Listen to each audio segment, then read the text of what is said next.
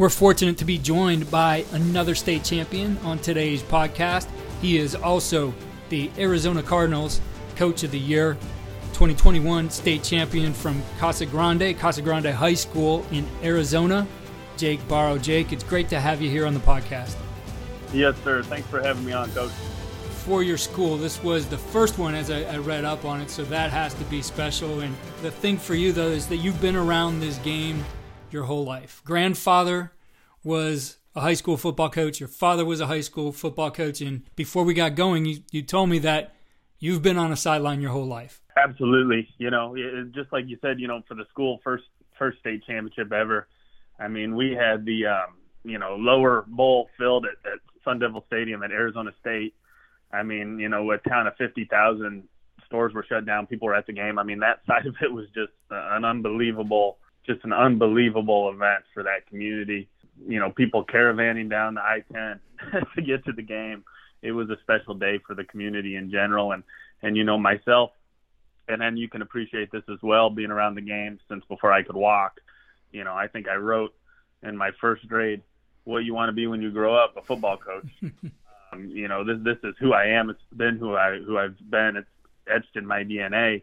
Um, to see a community come together like that as someone that's been around the game my whole life and, and that's seen it it, it was something special, and it, it was something I'll never forget. And, and you know, I, you don't see it very often anymore. It's just you know, small town. We we play at you know a high level because of our success and population, but it's still small town football, and and it was it was a hell of an experience for me and, and everybody involved, and just being that kid, you know, going back to being that kid, hanging out on the sidelines, falling in love with this game, to being able to kind of see the plan come together. I mean, it's it's definitely something special. And I know you told me that your dad is part of the coaching staff, that he's at the very least a consultant for you. I'm sure he gets more involved than that, but how special was it to be able to have him as a part of this as well? Oh man, it, it was it was unbelievable. Uh, I mean, it has been. He he started coaching with me since I got it Grande seven years ago.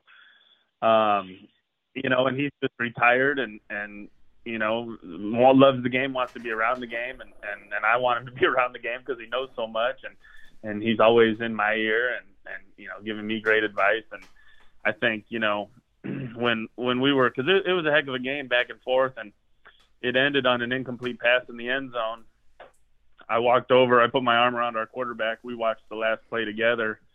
I hugged him, and then the very next person I even turned to look to was, you know, my dad, and we just kind of shared in that moment together because you know we know what this what all goes into this the the, the how you build it and and what you put into it and how much time it takes away from you know your family and and you know coaches you know that's the one thing that's kind of the downside. You do take time away from your family to to be part of this game and to pour that into kids. And well for me to be able to spend it with my family that was really special and and to be able to have him there on the sideline in that moment was something I'll never forget you said that growing up and, and, again having your grandfather a coach, your father was a coach that that really impacted you on your approach to things. And that for you, it really is a family approach. How do you make it a family approach with the players on your team?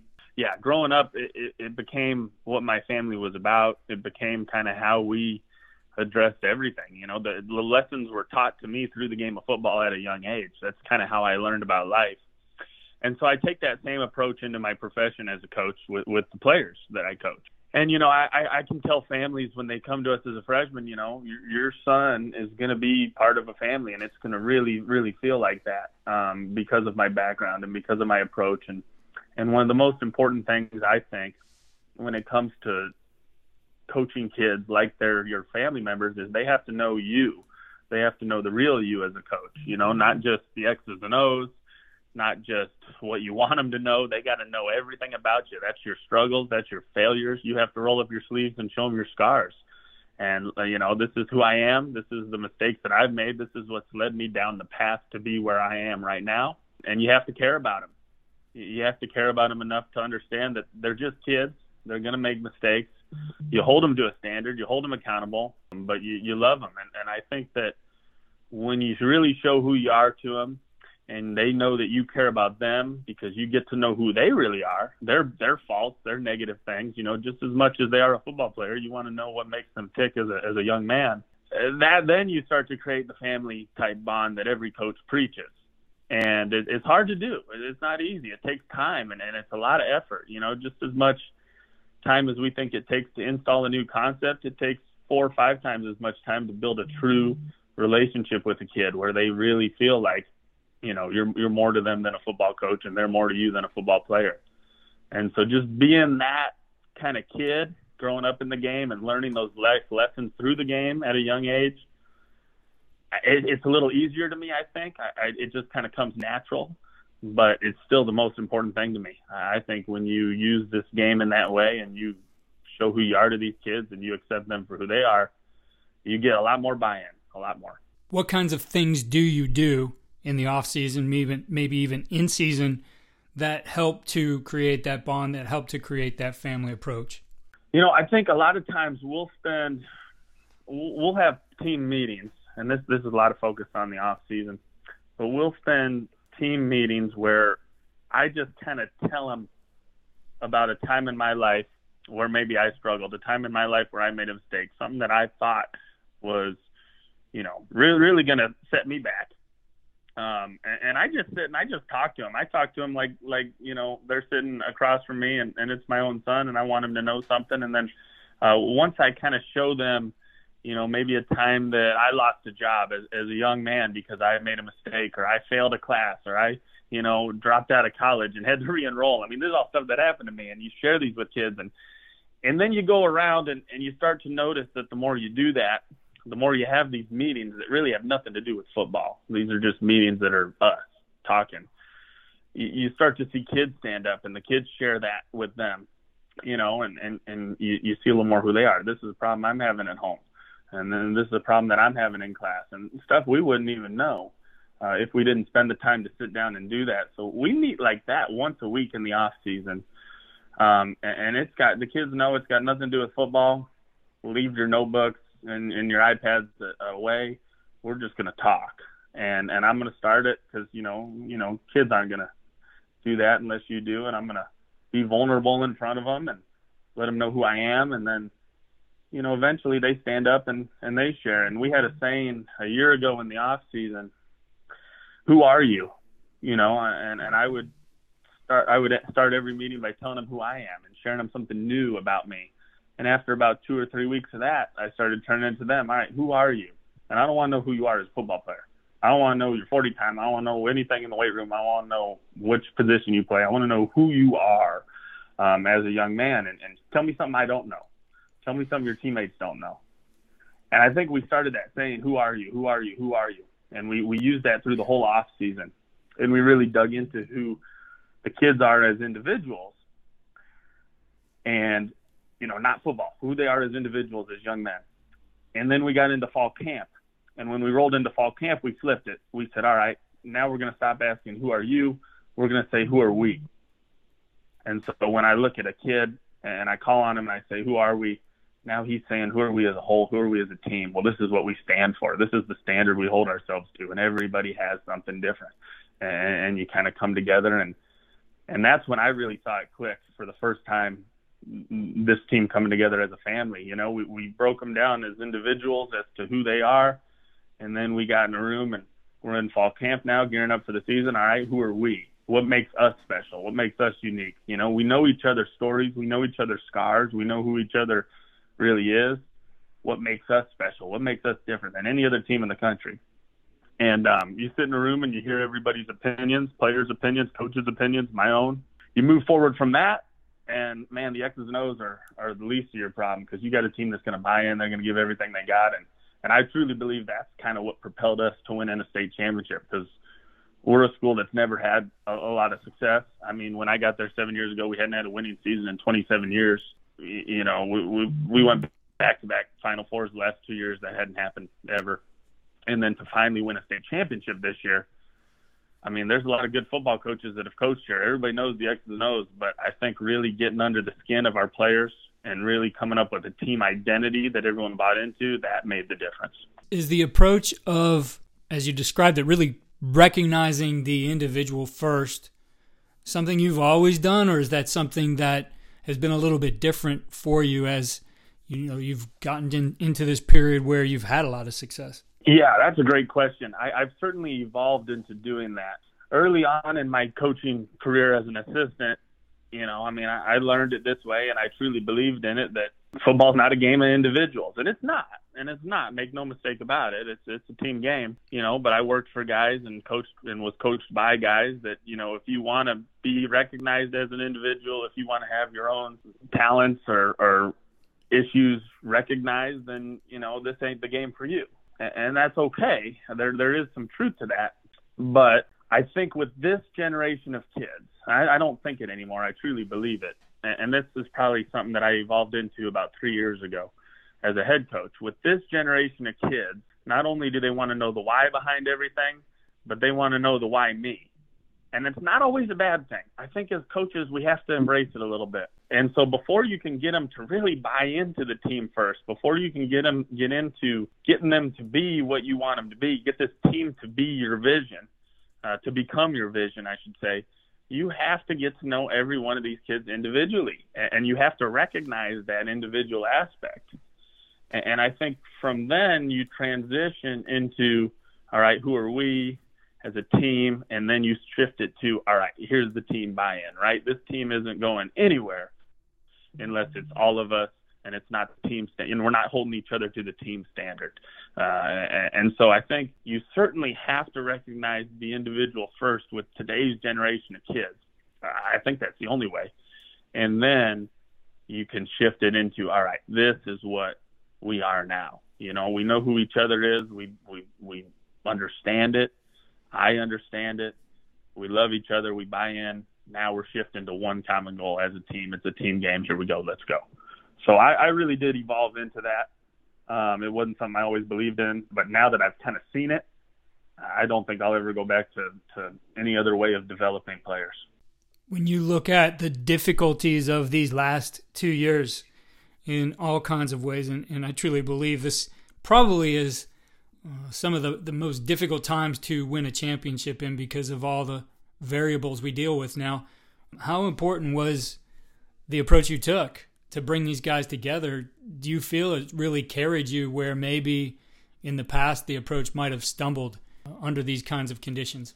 Yeah, absolutely. I mean, I think, you know, the, the biggest obstacle for not just myself, every coach in the country was, you know, how, how the world dealt with COVID over the last couple of years. And, you know, we were no different. Um, you know, in Arizona, school shut down, uh, kind of like everywhere, and football shut down. You know, we lost out on spring football, we lost out on a lot of summer stuff.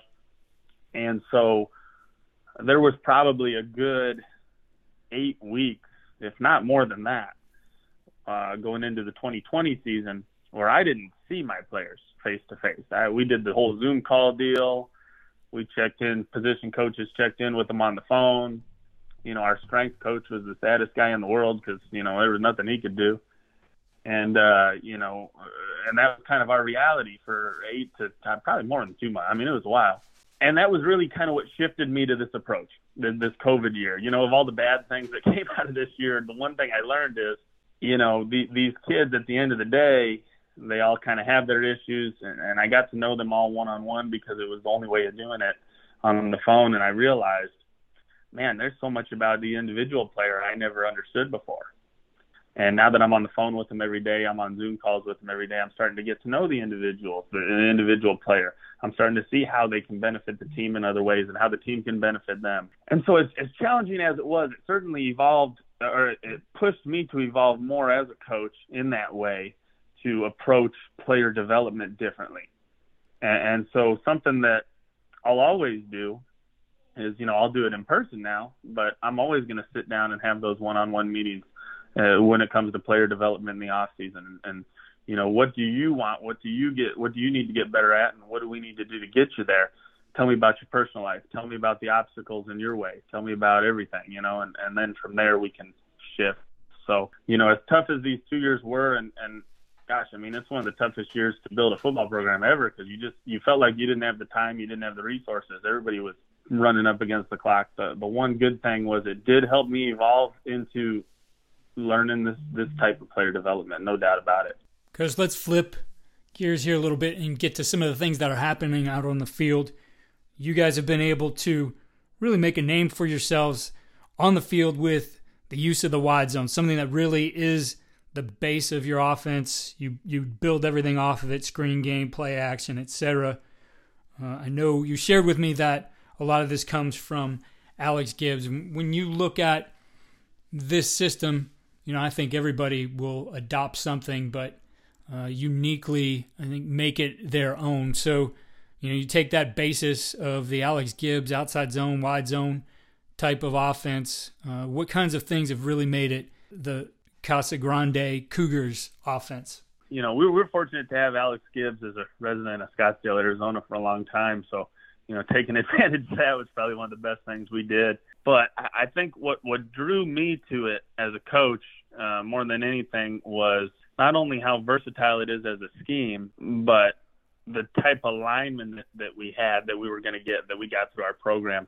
You know, we were always a little bit undersized, but we were always pretty athletic. We could move, and and we thought, well, you know, let, let's go. You know, I'd love I'd love running power counter and buck sweep as much as the next guy, but let's go with something that we can mold into our offense that can be us, that we can block any front, that they can stunt, they can bring pressure, they can do play whatever game they want, um, and, and try to use us as, you know, use our size against us, so to speak. But we're going to get angles, we're going to get off and moving, and we're going to use our rules and, and combos to to their to our advantage. And so I think just personnel is what drew me to it, and then seeing it in practice in the game. I mean, that was that was kind of the, what what really sold me on it. I said, this is going to be what we hang our hat on. And then when we saw it in practice more in the game, uh, we actually got to see it. We saw how effective it was. Uh, effective for our personnel specifically, effective against the, the fronts we see, and, and just you know it's it's consistent. That that's my favorite thing about the scheme. It's consistent. Mm-hmm. You know, you, you're gonna you're never gonna go broke making a profit and so we can consistently move the football, run in wide zone. So, you know, the next year after we first installed it, it kind of became who we are. And and now, you know, you play us, you know you're going to get a heavy dose 25, 30 times a game wide zone. It's going to be at a different looks. We dress it up, you know, 11, 12 personnel, shift to it, motion away from it, you know, tag RPOs, backside, single receiver boundary stuff. But the base scheme in the box, you're going to get a wide zone look. Uh, that's that's become us. It's become what we're known for, and I'm, I'm, you know, I'm such a believer in it because of the consistency of the play and the effectiveness of it, and and it, it protects everything else. You protect it with your your uh, pocket movements, your boots, your play actions, and you protect it with your your screen game. And and it you know when when you have that you know that trifecta, I believe it's the most effective run scheme in football. Well, I think a lot of people would agree with you out there, and you see it all over the league now. The most successful teams are those wide zone based teams. You'll see a ton of play action with it. But I think there's something you said there definitely uh, the the type of personnel, and you know we had very similar uh, a very similar experience when we put it in.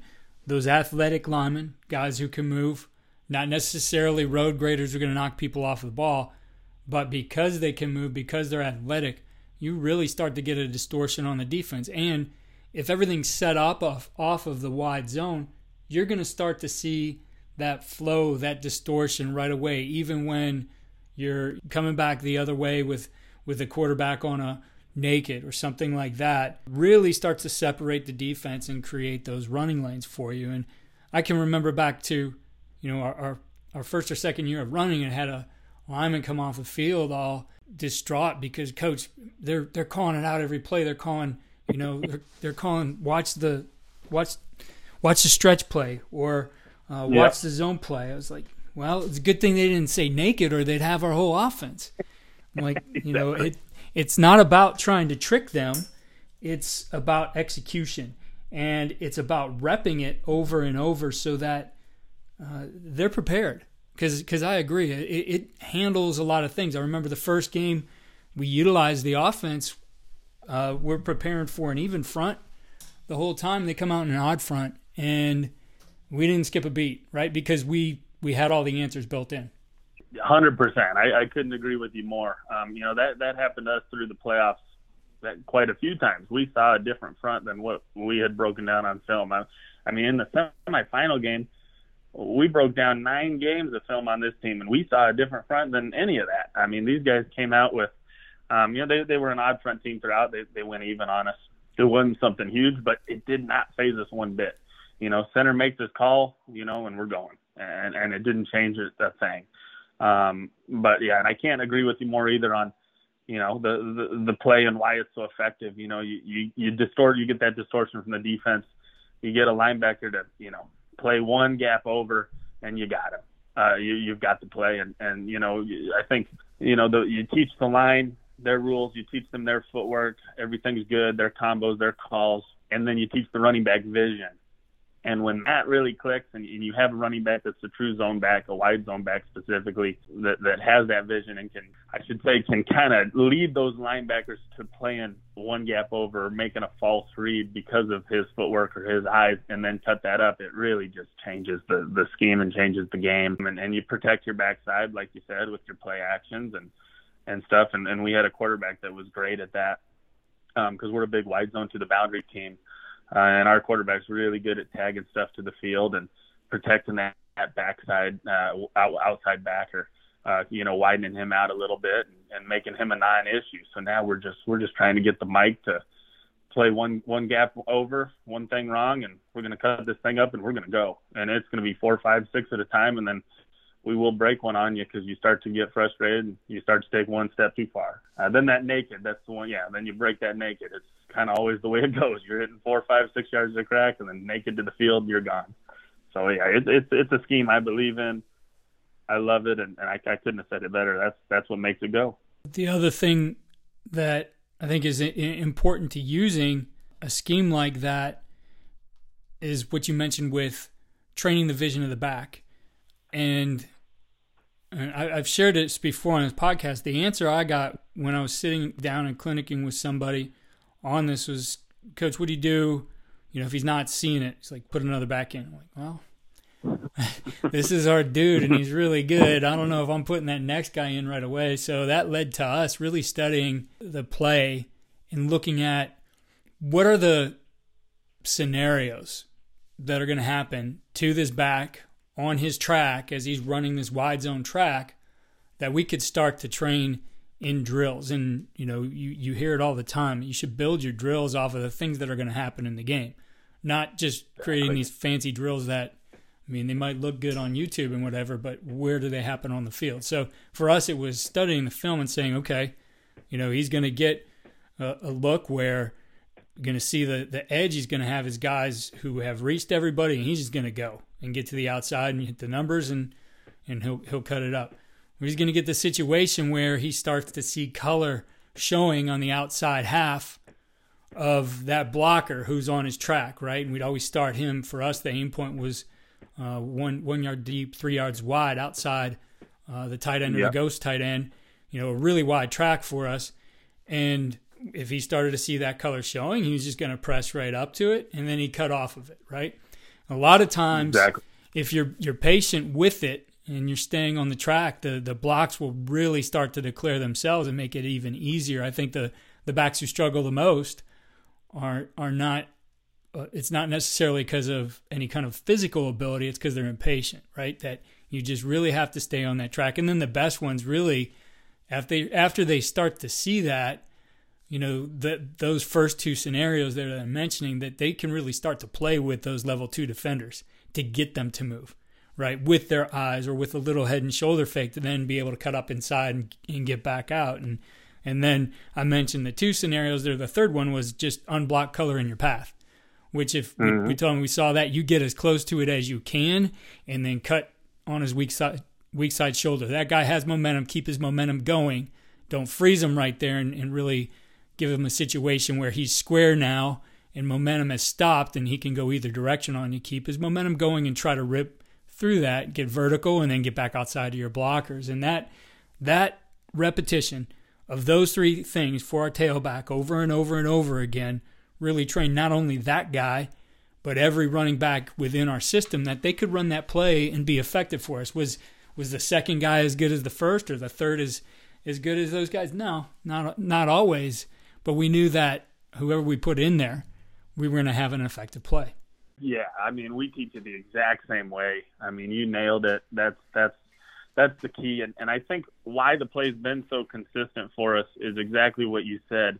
You can fill in different running backs, and they can all be effective as long as they have that vision down and they're patient. I think the biggest when you're training a zone back, it's different than anything else. You, you have to train the patience through the mesh point. You have to train the patience through the read, and and we teach the same thing. We're attacking that, you know, inside leg of the tight end or, or the ghost tight end, and we're we're reading that combo to play side backer, and he's going to either, you know, he's going to be patient and press that first that play side tight end combo as easy as quick as he can. He's going to get there, get there, get there, and then he's going to make his decision. And we want him in second gear in the backfield until he makes that decision. When he's going to cut up, he's going to cut wide and then cut up, whatever, or cut back if it's an unblocked color, like you said. Once he makes that decision, then he cranks that into fourth gear and goes. But the patience is so key. That really is what makes this play go. And and I mean, we just uh, that's kind of how we train our backs now, you know, and, and we can run two or three backs if we need to because they understand their reads, they understand what they're looking at. You know, it's it's not necessarily you know the speed guy that we need to you know we can only run this play with. No it's it can be effective with different types of personnel no doubt about it. The other thing i really liked uh, about the play and really this became a huge part of my philosophy of running an offense was that you need a starting point play in your offense. I'm not talking like people talk a base play or a base set of plays. I mean this one play is going to start the look for us. It's how we formation it, uh, what the play looks like on initial footwork. I mean, if you looked at, and I used to share it in clinics, uh, if you looked at the, the handful of plays we run, and initially it was we ran the wide zone, we ran the, the tight zone, um, we ran a mid zone version of it, and initially we kept trap and counter from our old offense, kind of security blanket things for us. Right. right. Um, but eventually, we discarded the trap in in the uh, the counter, and we just we would even run some counters off of the wide zone where we just instead of everybody stretching, we leave that backside tackle to pass set, and it would create this huge. It, it looked like a sprint draw, but truthfully, it was just stretching. He ran back to the void there. Um, but with that play, and what I'm getting to is is everything was set up to look the same in that if you looked at the first three steps of any single play in our offense, you know, run game and, and play action, it all looked like stretch.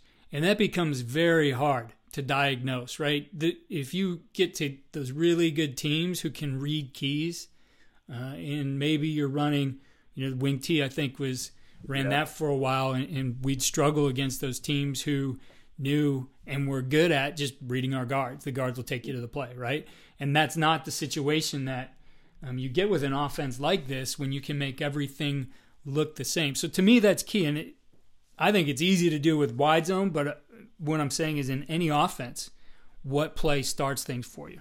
Yeah, you're you're absolutely right. I mean, when we look at our, or when I as a play caller, you know, look at our script I mean, it's basically our our go coming out script is peppered with wide zone at a bunch of different looks. You know, wide zone, shift here, wide zone. We're gonna, you know, we're gonna run wide zone. We're gonna manipulate our backside splits, see how that affects it. We're gonna manipulate our tight end split and run wide zone. We're gonna motion away and run wide zone. We're gonna, you know, start an empty, motion and back, run wide zone. I mean, it's it's kind of your starting play to diagnose a defense. Yes. Uh, you know, I mean, it, it really is. And, and so you that first quarter, first yeah, first two drives are over, and you're able to look and and you know we're we're you know check out in high school. It's we're lucky to check out that replay system and take a look and say, all right, you know, we gave them the same look in the box, same look up front.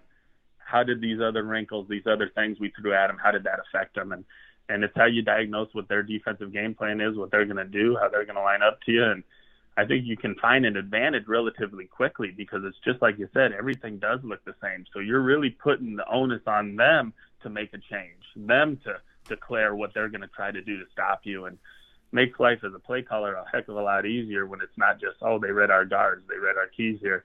You know, no, they, they we we have to know what they're. I mean, they have to tell us what they're doing because everything looks the same, and, and if they don't want to change, we're gonna keep running it at them. That's fine with us. Definitely.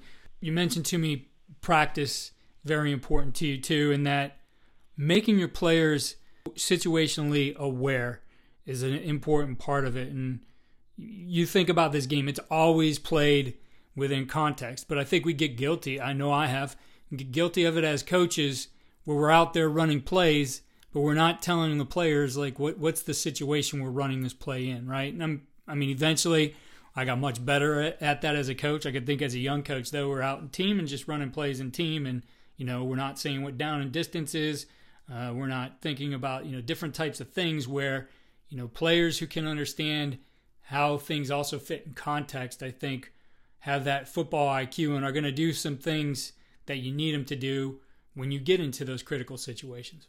Yeah, I mean, amen. Situational football has kind of become what our practices, our in-season practices look like. And, and when I say that, I mean our, our, our quarterback, um, when it's third and three, and I have 11 personnel on the field with him, he knows I'm going to give him one of two or three things. Uh, when we're in the red zone on the right hash, and I, and we want to go three by one to the field. He knows I'm going to give him two or three things. We, we've practiced this situation over and over. He knows the way I think, what I want in this situation, what I feel is effective in this situation, and we know what to do. And and uh, uh you know, we just work it all the time. I mean, I'm I, like you said, the game's played within context, and uh, yeah, as a young coach, first years as an offensive coordinator, I'd have a play script, and I'd say this is what team is going to look like, and we'd just run them and, and then we'd get through it and we'd go, okay, well, you know, when are we going to run this? Why? And then why? It brings you back to that why. And and so then, you know, I really started to learn from other guys and get more into how you build situations into your practice and how you teach it. And and that becomes our our team sessions now are you know, this is the scenario, this is where we at, what are we going to do? And and you know, we get to the point now where quarterback can read my mind because he knows this is what I want in this situation, this is what I think's effective um, and an example of that is, you know, we were in the quarterfinals this this year, and we actually were down two points. Yeah, we were down two points with 27 seconds to go. Uh, they had just went for two, or I'm sorry, we were down one point. They had just went for two to win the game, and they got it. And with 27 seconds left, our chances weren't looking real good. So they kicked the ball back to us. You know, we, we were fortunate they kicked that thing out of bounds, so we got in a pretty good spot and our kids, our, our quarterback, our kids knew exactly what to do. 27 seconds left to go. We're on our own 35. We, we know this situation. We've been here in practice. We didn't have people in the stands, and the pressure wasn't up, but we were here uh, in practice. So uh, our quarterback, you know, he, he knew exactly balls on the right hash. This is where we're looking to get to the short side, get out of bounds, pick up a couple first downs, and then we kicked a field goal to win the game. Uh, that's how that thing ended and moved us on to the semis. Um, but but that's that's the example I'll probably use for the rest of my career. We had been in that situation. We had been in it three or four times. It was just a practice, and and it was explained to them. This is why we're doing it. I mean, to set up the field goal, our quarterback threw a ball over the middle of the field uh, on a crossing route that really was supposed to just hold that safety, but he was open. He threw the ball. Our our uh, receiver caught the pass and immediately before taking another step got down on the ground so we could get a timeout and kick the ball with one second left. I mean, these are situations we've practiced. He knew exactly what to do. So, uh, like I said, that that's probably the perfect example, uh, and it's an example I'll use for future teams for the rest of my life. Um, but if we hadn't been over that over and over and over, I just don't think we go down and, and you know get in field goal range with 27 seconds left and one timeout. Just wasn't looking good. it's important for everybody to have that football IQ for you, and definitely something you can train into them. So, coach, you've mentioned in this podcast the word evolve. You said the word evolve several times here when talking about yourself as a coach. And I know you believe that's so important to be a successful coach, that it is looking at how you can involve. Talk to us about, I guess, the best advice you can give a coach out there who uh, wants to be able to experience the kind of success you guys had this year. Yeah, I mean, the, the best advice that I can give and will always give is reinvent yourself each year as a football coach. You know, who you are as a coach, you always have to be aware of who you are, what you believe in, what are your core beliefs, um, and, and keep those core beliefs because that makes you you. But always, always, always address with yourself how you teach those beliefs, how you convey them to your team. um, and, and X's and O's wise. You know, is this the best way I teach this game? Is this the best way we practice it? What, what can we do better? If I had stayed the same coach that I was three years ago, uh, we we wouldn't have had this success this year. There's no way. There's absolutely no way, um, because there was a heck of a lot of things that I was doing ineffectively, and I had to sit and and, and reinvent myself and say, look, this is how I'm going to teach this scheme better. This is how I'm going to develop players better because I think player development really is the key to success.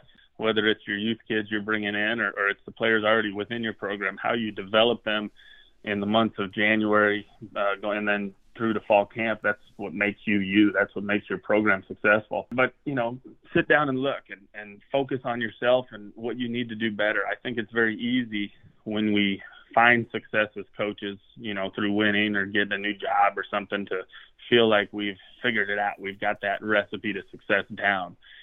And that's not the case. I mean, we we went 14 and 0 and won a state championship this year, and there's a lot of things that I need to do better as a football coach. And I'm in the process right now of sitting down and how do I reinvent myself? How do I get better at things? How do I convey my message better? How do I develop play? You know, how do I work better with our strength coach and, and working with the program? And how do I help these players reach their potential? Because there's a lot, uh, there's a lot of better we can do. Um, so that's my advice. I'll always continue to evolve.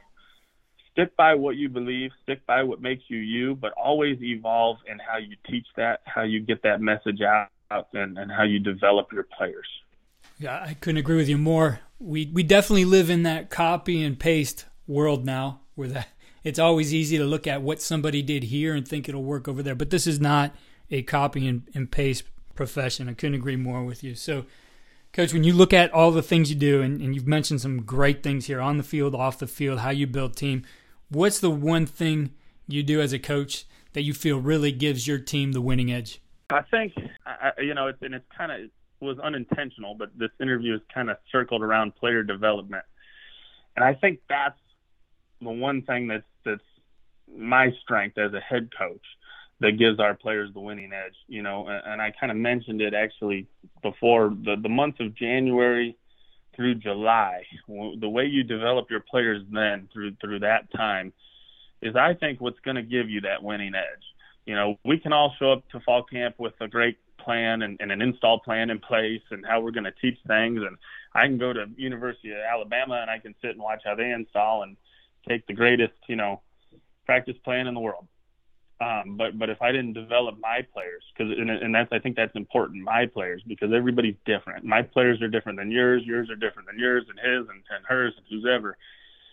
And we have to come up with a unique plan to develop our players to fit the team and to help the team and to be what we want. So you know, and, and I don't want to get too into the weeds on this, but I think player development and, and how I talked about developing and getting to know them as an individual first and identifying strengths and weaknesses as individuals and then taking them going into fall camp and bringing that in as a whole as a team.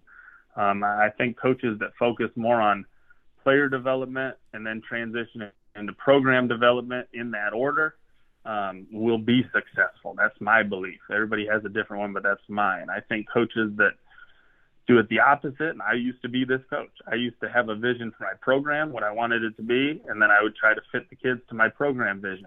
I was more about program development, and then I let player development kind of fill in the gaps later on. Well, I've learned that's not the case. You, you can't do that, at least not with today's kids. Uh, you have to develop them as young men, as individuals first, and then you put that into your program and and that's what's going to give you the edge. That's what's going to help you win um, and realize your vision at the end of the day. I, I just truly believe that. Coach, what's the best way for our listeners to connect with you? Follow me on Twitter uh, at Coach Barrow, B A R R O. There's no W there. it's uh, Coach Barrow on Twitter. I'm I'm on Twitter like you know my players make fun of me. I'm on Twitter more than they are.